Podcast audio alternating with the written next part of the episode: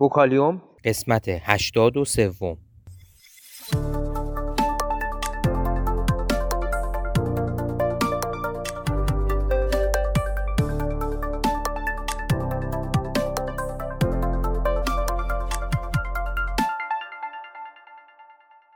صدای ما را از آسمان نمای گنبد مینا در منطقه فرهنگی گردشگری عباس آباد تهران میشنوید.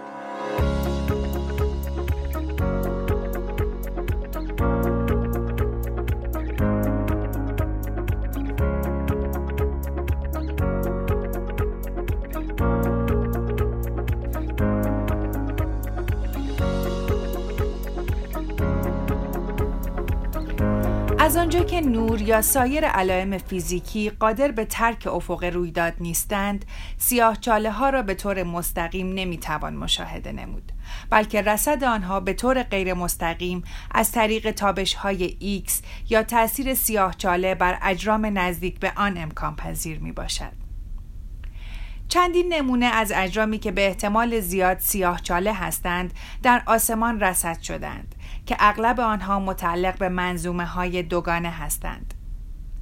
منبع پرتو ایکس وان در صورت فلکی دجاجه نمونه از این دست می باشد.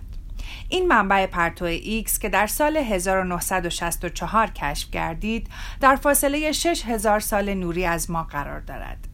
این منبع پرتو ایکس در واقع یک منظومه دوگانه است که یک عضو آن ستاره ابرقول با جرم تقریبا سی برابر جرم خورشید و عضو دیگر آن یک سیاه چاله با جرمی در حدود ده برابر جرم خورشید است.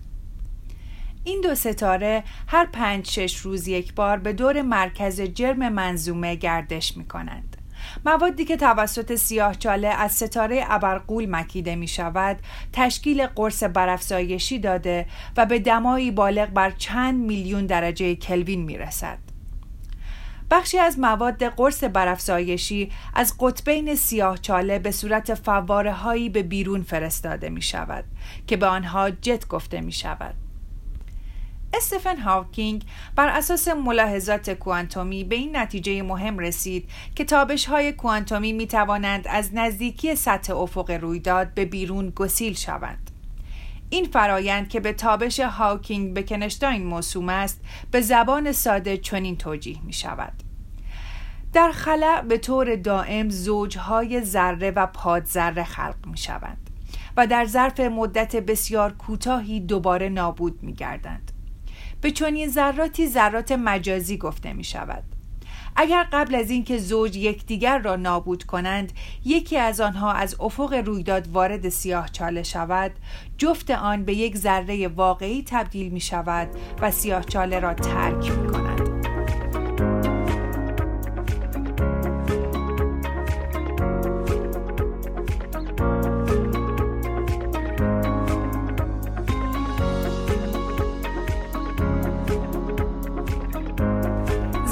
تابش شده به این طریق دارای طیف گرمایی هستند و دمای آنها به جاذبه سطحی سیاهچاله بستگی دارد. سیاهچاله ها بر اثر تابش هاکینگ رفته رفته تبخیر می شوند. اما آهنگ تبخیر سیاهچاله های وزین بسیار کند است و تأثیر محسوسی در کاهش جرم آنها در طول سن کیهان ندارد. سیاه چاله ها بر اثر تابش هاوکینگ رفته رفته تبخیر می شوند. اما آهنگ تبخیر سیاه چاله های وزین بسیار کند است و تأثیر محسوسی در کاهش جرم آنها در طول سن کیهان ندارد.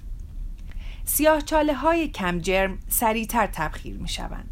به عنوان مثال یک سیاه چاله به جرم ده به توان 11 کیلوگرم پس از گذشت دو هفت دهم میلیارد سال به طور کامل تبخیر می شود.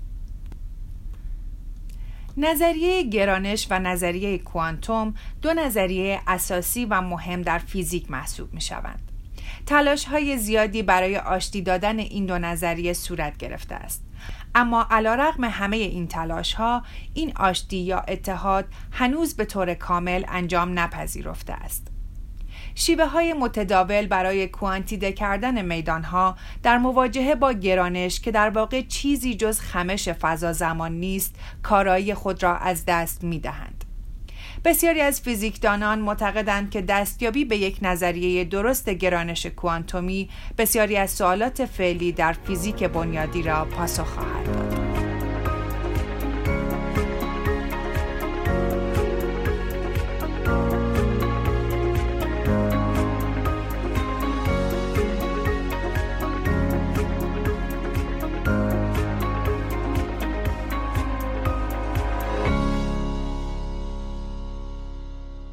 اگر علاقمند به مطالب علمی و نجومی هستید صفحه اینستاگرام ما را به آدرس گنبد مینا دنبال کنید.